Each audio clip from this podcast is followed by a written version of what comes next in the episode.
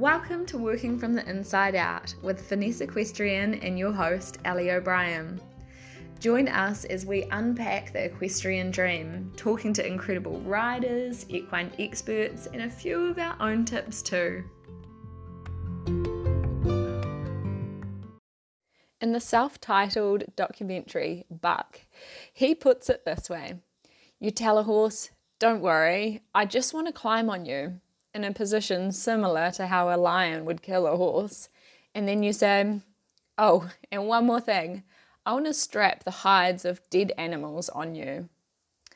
Mm, gets you thinking, huh? So, today's podcast and the very first of our Start Your Own Horse series is going to be on theory. So, for me, up until I was about 20 years old, I kind of relied on the fact that I was pretty brave and confident, and I guess I had a, an innate ability to do pretty well on a horse until I got pretty badly injured. And when this happened, I started to think, hmm, I can't really rely on just this anymore. Maybe I should begin to learn about the theory of working with horses, the psychology. How does a horse think and how does a horse learn? And when I began to delve into this side of things, it really opened up a whole new world. And no longer was I just doing things because that was the way they'd always been done or relying on being pretty good at hanging on. I actually had a, an understanding of how to work with a horse. So, this ultimately led me into starting horses under saddle and going into this line of work professionally. So, one of the really big things that helped me, and as Buck was talking about, was that the horse is a prey animal. And just like us, they have the survival brain where they kind of, uh, I guess, show flight, fight, or freeze. So, oftentimes we can think of these behaviors as being, I guess, bad things or bad habits where in actual fact, it's just the horse trying to communicate with us that they don't feel calm and relaxed and happy.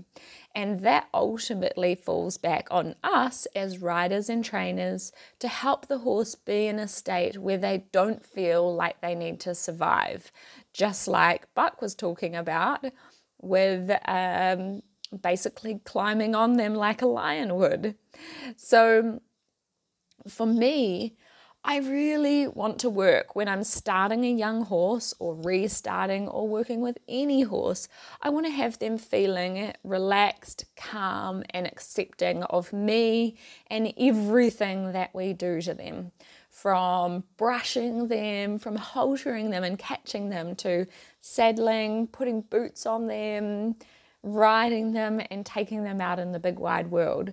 I want to teach that horse that they can feel relaxed. So, if we delve a little bit into the flight, fight, and freeze, all of those things say the same thing. I'm feeling fearful for my life right now. And sometimes it's just in a very subtle way, and sometimes and it's a, it happens in a really big and obvious way.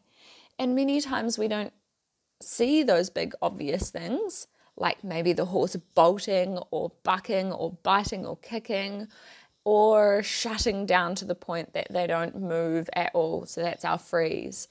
Those things generally only happen if we haven't listened to the really subtle cues in the first place.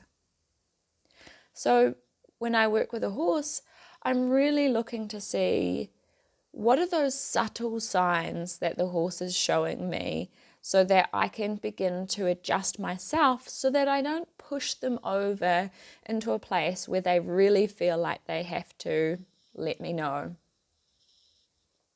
So, body language is another really big area. Of course, this is our horse's first way of communicating with us and one another. And when you begin to start listening about the flight, fight, and freeze, we begin to see those subtler signs of body language and we begin to be, become more aware of our own body language as well. Quite often, I see people kind of march up to a horse and then they wonder why that the horse is hard or difficult to catch. Or maybe the horse just does something very subtle, like it looks away when we go to catch it or when we go to bridle it. So, really taking note of those things and adjusting ourselves so that we're less offensive to the horse. Now, if we think about horses out in the paddock, uh, we can often see them communicating with each other with their body language. Sometimes we see horses that are quite aggressive, what looks like a leader. And oftentimes, these horses, from what I have observed, are ones that don't feel very confident within themselves. Maybe they're a little bit lame or injured, maybe they're not very well.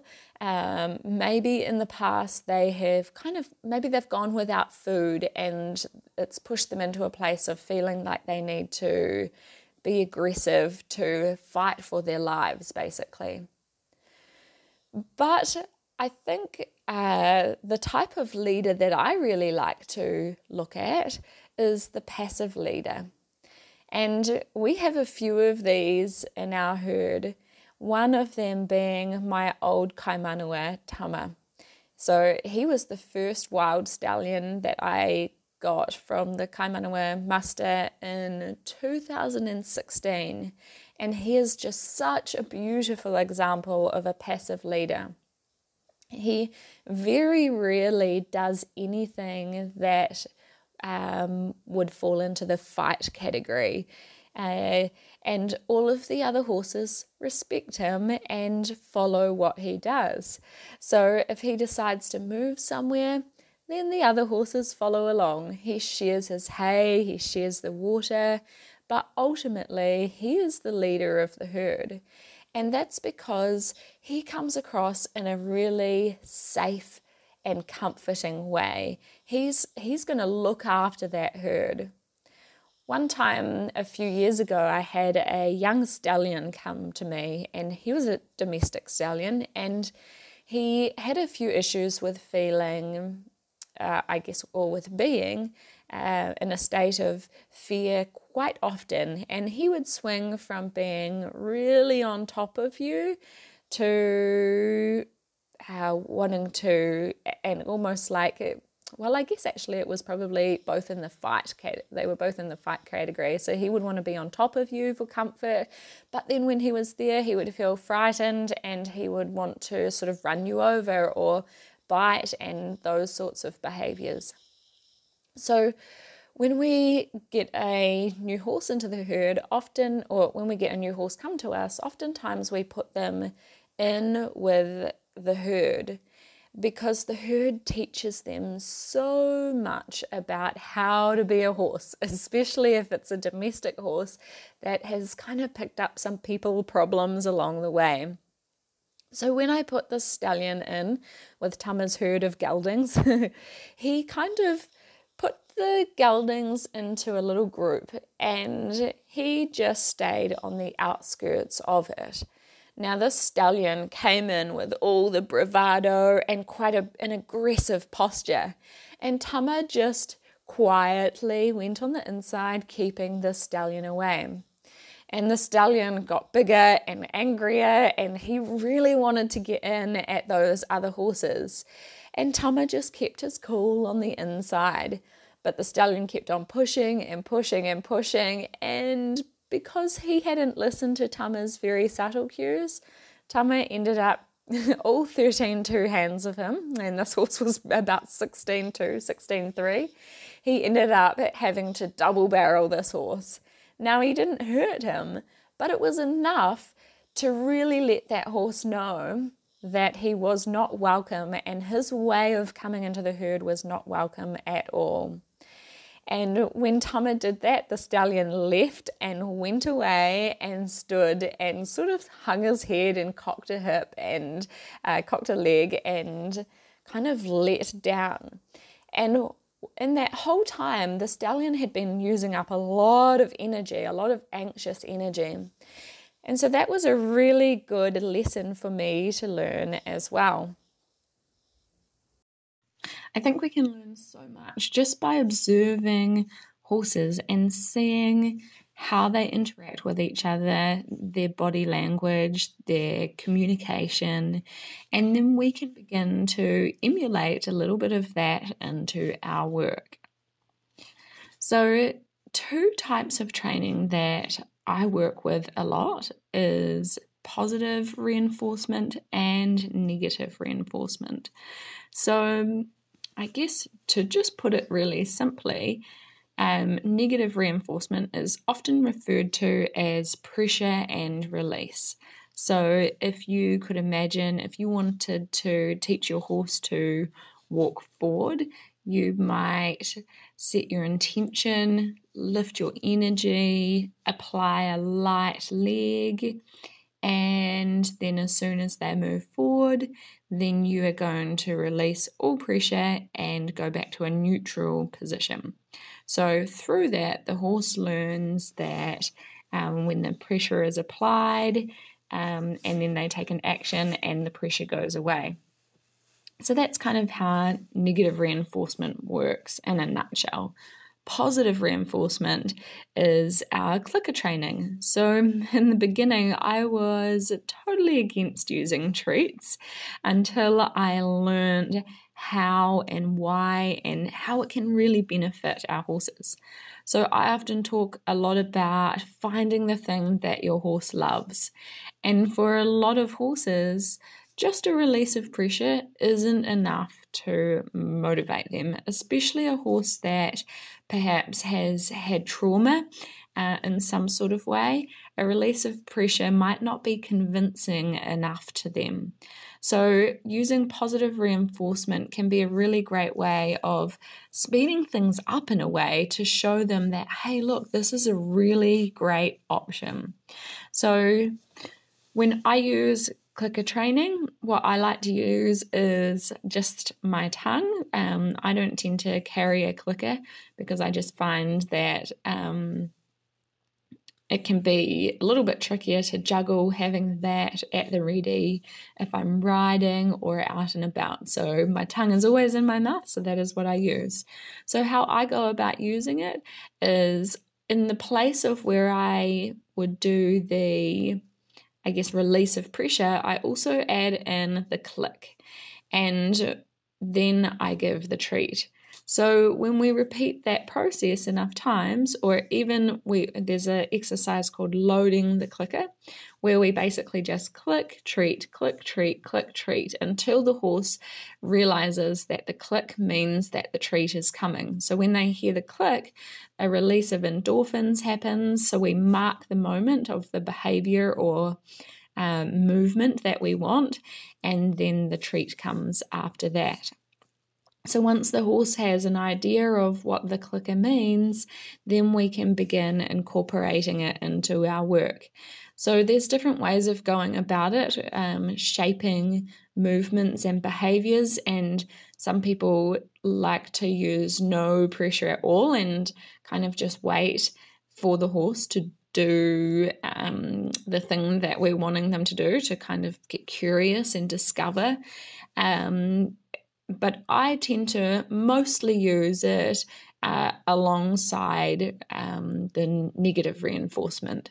So let's say I was wanting to do a hindquarter yield and the horse I'm riding is just finding it really, really hard. So I might, and um, if you follow along with some of our exercises online, if you're part of our program or some of our free stuff, um, I might do in the very baby, baby stages, lateral flexion, wait till the horse is soft, present, focused. Then I'll bring my leg back and wait for the horse to shift its weight and um, or even just make the thought of moving its hindquarters and as soon as i feel that i would release the pressure and click at the same time and then reach down and give my horse a treat and so it's just been a really beautiful way of speeding things up, helping the horse if that's what they need, um, finding the thing that they love and adding it in there. And then, of course, we can um, kind of uh, wean it out as the horse begins to understand the cues. So, positive and negative reinforcement in just a very quick nutshell. And then, of course, going into the things finding the thing that your horse loves.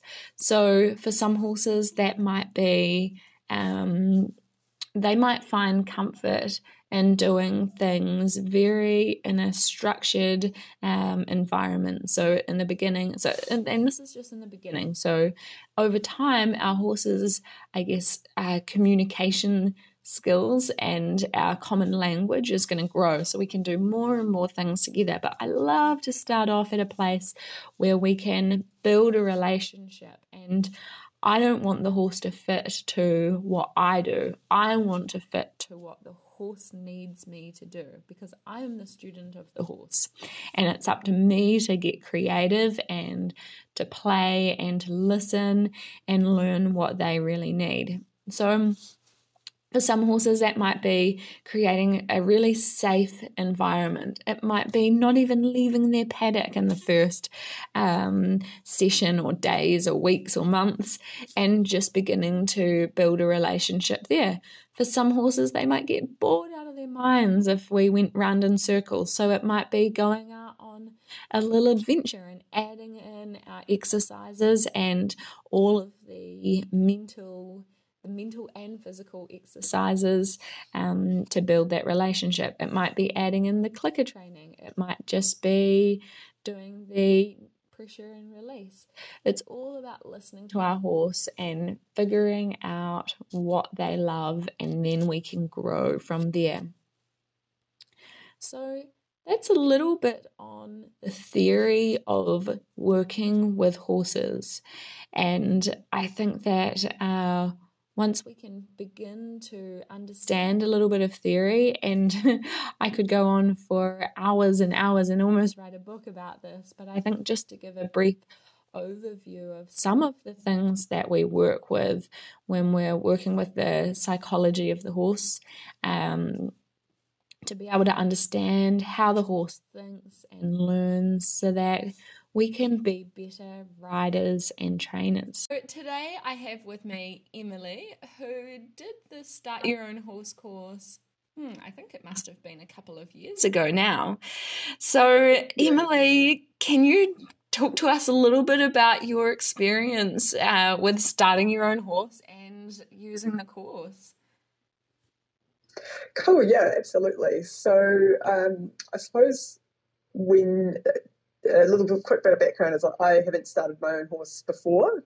So um, I bought myself a young horse who was three when I did the course, three, nearly four. And um, I was sort of done a little bit of groundwork before. I'd done um, some clinics and things. And so starting to think I kind of had a pretty good idea of um, what I was looking for.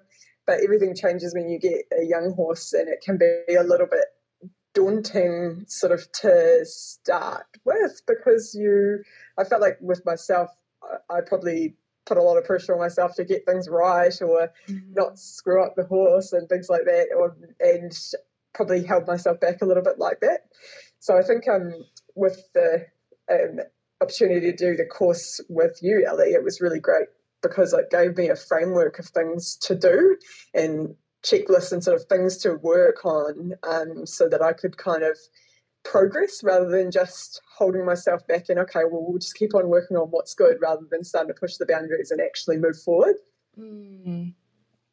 that's awesome and um and and i guess kind of knowing that you don't have to have every little bit perfect before you can move on to something else. It's kind of that uh, by the time you get to the riding stage, uh, all of your groundwork is perfect, but you don't have to stay and drill on one thing until it's absolutely perfect. yes, and, and that was actually really bad for my horse's personality, and um, and, and I'm still paying for those early mistakes, and that she's she's very um, very easy to bore. She she doesn't mm-hmm. like spending a lot of time doing the same thing over and over. So when she's got it, it's really important that I move on. And, and I did a little bit too much drilling early on, and so mm-hmm. she sort of just mm-hmm. gets to a point. She's like, why are we doing this again? Like this is really boring. Um, so I had to keep real conscious of that and um, keep her interested. yeah, awesome. That's really cool. And um, so I guess the other thing as well is kind of just sort of taking your time, isn't it? And uh, whether it takes you six weeks or 12 weeks or a year, you kind of just have to learn to to go with the flow and take the time it takes for your horse huh? and i know that um, there are yeah. a few things like along your journey that sort of popped up and um, and you had to pivot and um, and then move on yeah, absolutely.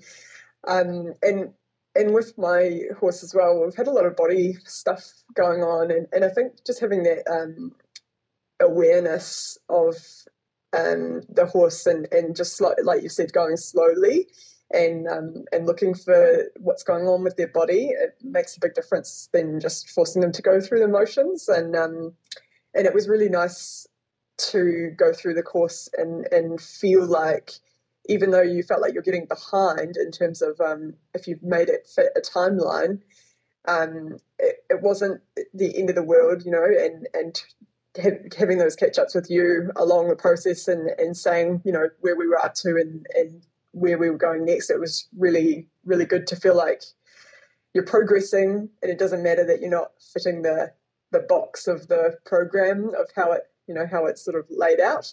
Mm. Um, made a really big difference as well. And having the other people in the group who were experiencing similar things, even though they all had different stuff going on, but everyone had their own kind of, oh no, I haven't been able to do anything this week because, you know, life's happened.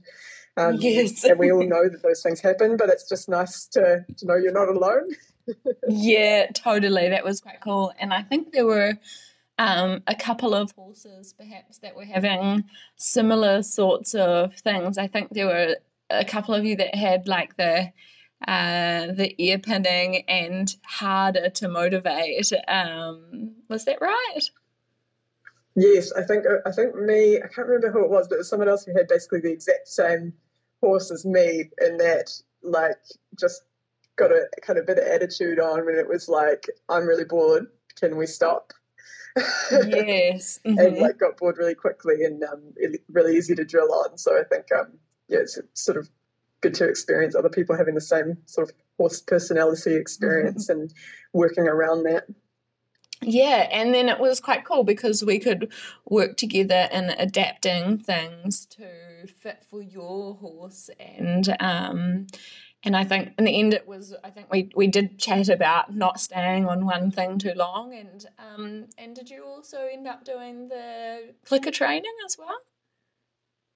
I've done a little bit of clicker, and and um, that really helped a lot mm-hmm. um, with her motivation for going forward and and taking away um, some of the sort of the grumpiness about it too. It's, I don't think it's so much grumpiness. Um, probably shouldn't describe it like that. Mm-hmm. It's just more just like wants to know why. Like why? Yes. Why should I go forward?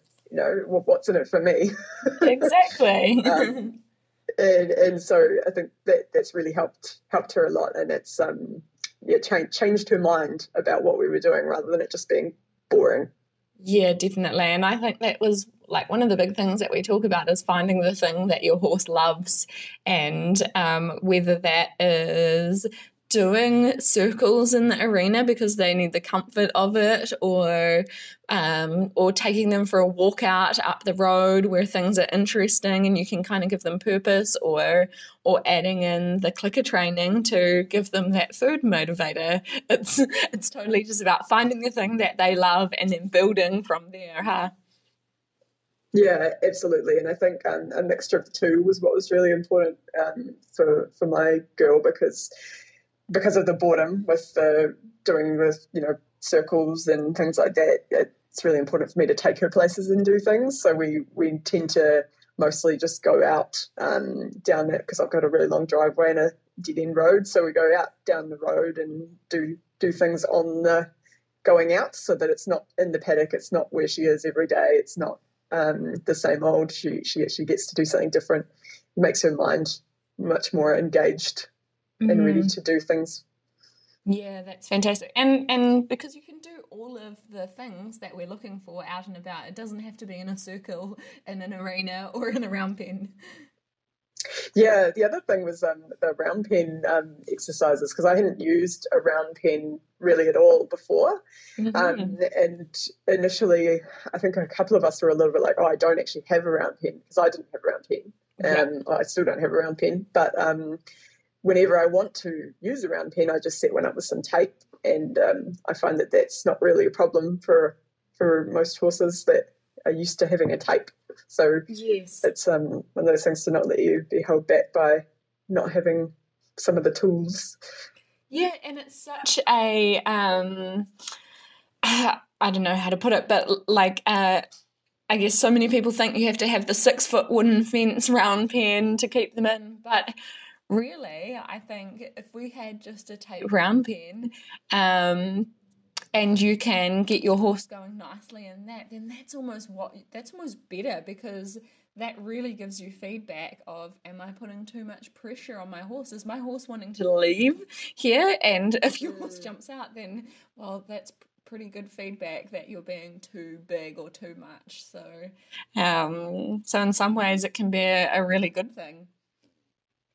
Yeah, that's a really good point. Um, and I do have one. My, my other horse will jump tape if it's just one one tape, so she she would leave the round I think if she wanted, but she hasn't yet. That's good.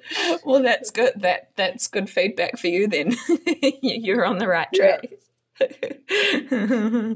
so today's um, podcast is our first one of the Start Your Own Horse series.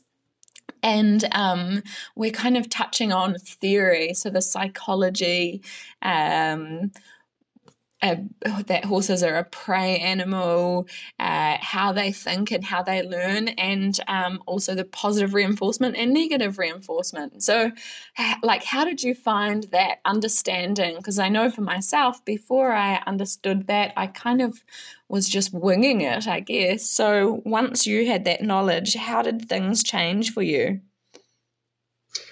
Hmm. I think um, probably sort of the biggest change along that line for me because I think I, uh, I was probably similar to you in that I just kind of did it without realizing that's what I was doing before. Mm-hmm. I understood the pressure and release and positive and negative reinforcement, and I understood how those things applied. But actually, like, um, but I didn't actually apply them actively. I just kind of did it by instinct. Yes. And so when you really consciously do those things, you're so much more consistent for your mm. force and they understand it so much better because um, I think when you're doing it on a field, we're so easy to get like we get distracted um, mm. by what by focusing on like the activity that we're trying to do or um, anything else, you know, whatever it is that we're doing, we we get lost in in the thing rather than looking for the response from the horse and that feedback. And so when you're much mm. more conscious about their state of mind and and where, what they're looking for. Um, and then you can sort of pick on those releases, pick up those releases sooner, and get so much more out of them. And um, I think that's what made a huge difference for me, as well as sort of um, learning what you're actually trying to to do with the exercises. So rather than just going through the motions of, of like a bend or something like that, that you're looking for the bend with the relaxation or the bend and they're not just shut down, they're actually there and engaging with you and responding to you rather than just being sort of just giving up, I suppose yeah. would be one way of saying it. Yeah, totally. That's such a good point. And I think that even for myself in the early, early days of starting horses, it was about obedience and the skills that they were doing, and not so much emphasis on having um, them uh, being a willing partner and working with them instead of making them. Yeah, absolutely. Mm. Well, that's awesome. Thank you so much uh, for coming on today, and I hope that um, you're are you getting in some riding nowadays with her because I know that you've had a yeah, few ups and downs along your journey with um, with uh, I think it was an accident, wasn't it? Yeah, yeah. Um, so she's not very good on the float. She's got some stuff going on in her hindquarters, is what I think has sort of triggered it, and now she's got a bit of worry about the float. Yeah. I've just kind of forgotten about floating for a while. We're just going to not deal with that, and we're going to work more on just doing stuff at home. Yeah. And um, but she's she's always the first one to come up to you in the paddock, wants to do work every single time. Mm-hmm. Um, I've changed to riding her in um, a traditional hackamore because I'm quite interested in that kind of training. Awesome. Um, so I yeah, ride her in that. She's um she's really good and um, likes going for little hacks out, and you know we've got really good basics established now.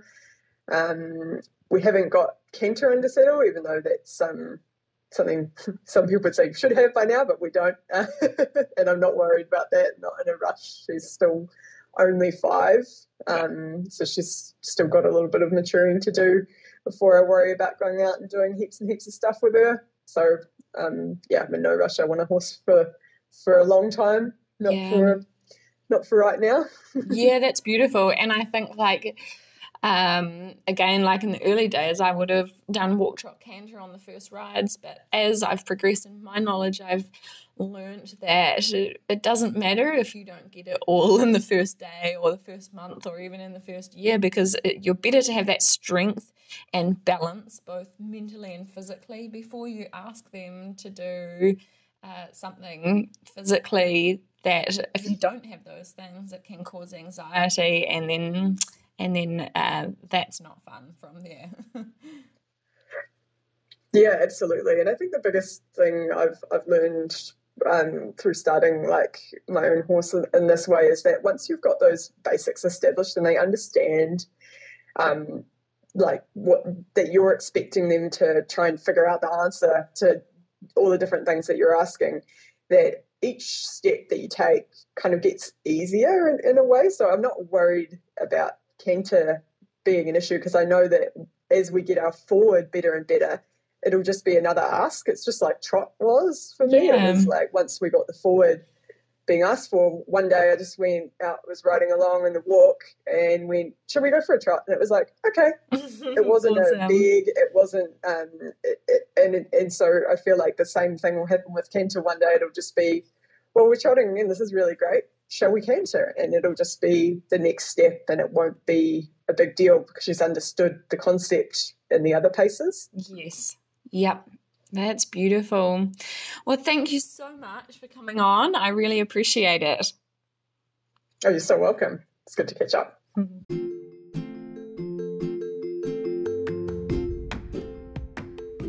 This podcast was proudly brought to you by Finesse Equestrian. For free videos and articles, head on over to finesseequestrian.com. You can also find me on Facebook or YouTube under Finesse Equestrian Training, or on Instagram under Ali A. O'Brien. If you enjoyed this podcast, don't forget to subscribe so you are the first to listen in, to screenshot and share on social media, and rate and leave us a review so you can do your part in helping us to reach more horses and people.